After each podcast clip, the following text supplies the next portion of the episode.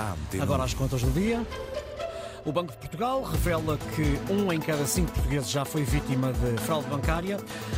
Em mais de 40% desses casos, as pessoas perdem eh, totalmente os seus fundos.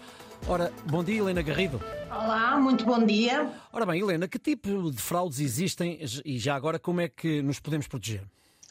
Bom, uh, Ricardo, o estudo foi divulgado pelo, pelo jornal ECO e foi revelado pelo Banco de Portugal no quadro da apresentação da Estratégia Nacional para os Pagamentos a Retalho. Estes nomes pomposos na prática querem dizer para nós pagarmos as coisas quando vamos às compras ou para transferirmos dinheiro. Uh, e esta, esta estratégia promete-nos mais ferramentas para pagar, para transferir uh, dinheiro entre contas, uh, para transferir dinheiro para, para outras contas. Uh, e, e, algumas delas até são parecidas com, com o MBWay, mas para nós, e, e, de imediato, o mais útil e interessante num país uh, que tem uma forte iliteracia financeira é perceber as fraudes para como disseste, nos protegermos delas. E, e, há fundamentalmente dois tipos, muito simples, não é? Na prática, um dos tipos de fraude é aquele em que é, é o, o vigarista, digamos assim, que faz a ordem de pagamento porque o dono da conta uh, lhe deu acesso aos dados. A questão é como e porquê. Uh, é, é designada como engenharia social, mas na prática são uh, contos do vigário em que as pessoas uh, caem, em que se deixam enredar numa história qualquer e acabam por dar os dados ao, ao, ao, a quem lhes vai tirar o dinheiro. Por exemplo, uh, um dos casos que tem sido ultimamente conhecido com o MBWay é uh, conseguir que a pessoa vá até ao multibanco alterar inclusivamente o seu número de telefone uh, para fazer o pagamento daquilo que quer comprar. Isto, obviamente, e é aqui um alerta enorme, não se faz, não se altera o nosso número de telefone para outro número dado por uma qualquer pessoa. O outro tipo é ser o próprio a fazer a transferência.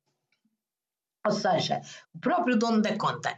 Eh, é uma, da, uma das últimas táticas é fingirem que são o filho ou a filha, hum. ou alguém muito próximo que perdeu o telemóvel e precisa urgentemente de dinheiro pedindo para fazer, para se fazer a transferência uh, para o novo número de telefone.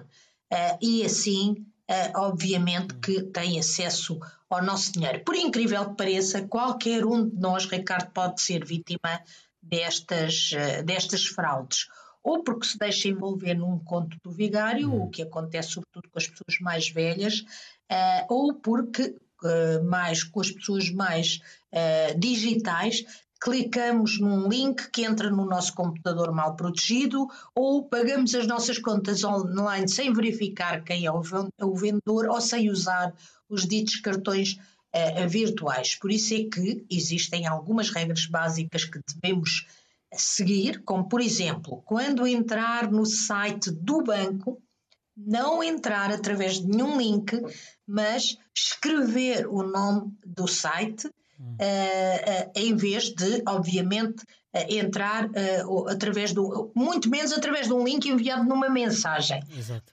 Obviamente, não dar as nossas passwords, isto parece-me óbvio, mas às vezes nós esquecemos do óbvio e evitar aquelas passwords óbvias como 1, 2, 3, 4, 5 e usar cartões virtuais nas, conta, nas compras uh, nas compras online, um serviço, estes cartões virtuais que todos os bancos têm, depois também há aquelas contas que podíamos ter só para fazer transações online, como o, o PayPal, que é um dos mais antigos.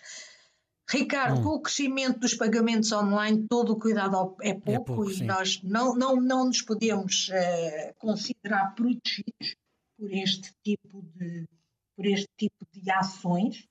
E, e, e esse é também um dos uhum. objetivos do Banco de Portugal quando lança esta nova estratégia de pagamentos. Estratégia essa que, no fundo, vai no sentido de andarmos cada vez com menos dinheiro e usarmos cada vez mais os meios, os meios digitais. Espero que tenha servido para um alerta, hum. porque é, aproveitando esta oportunidade de falar das fraudes, hum. para que todos tenhamos muito cuidado. Eh, estas fraudes, como sabemos, aumentaram muito no tempo da pandemia, estávamos todos muito ligados ao computador e todos a fazer muitas transações digitais. Hum. E, e se as pessoas tiverem mais cuidado, naturalmente que estas fraudes diminuem. É, eu recebi uma mensagem dessas também há dois dias. Obrigado, Helena. Voltamos a encontrar-nos amanhã, depois das nove. Todos são vítimas. Até amanhã, Ricardo.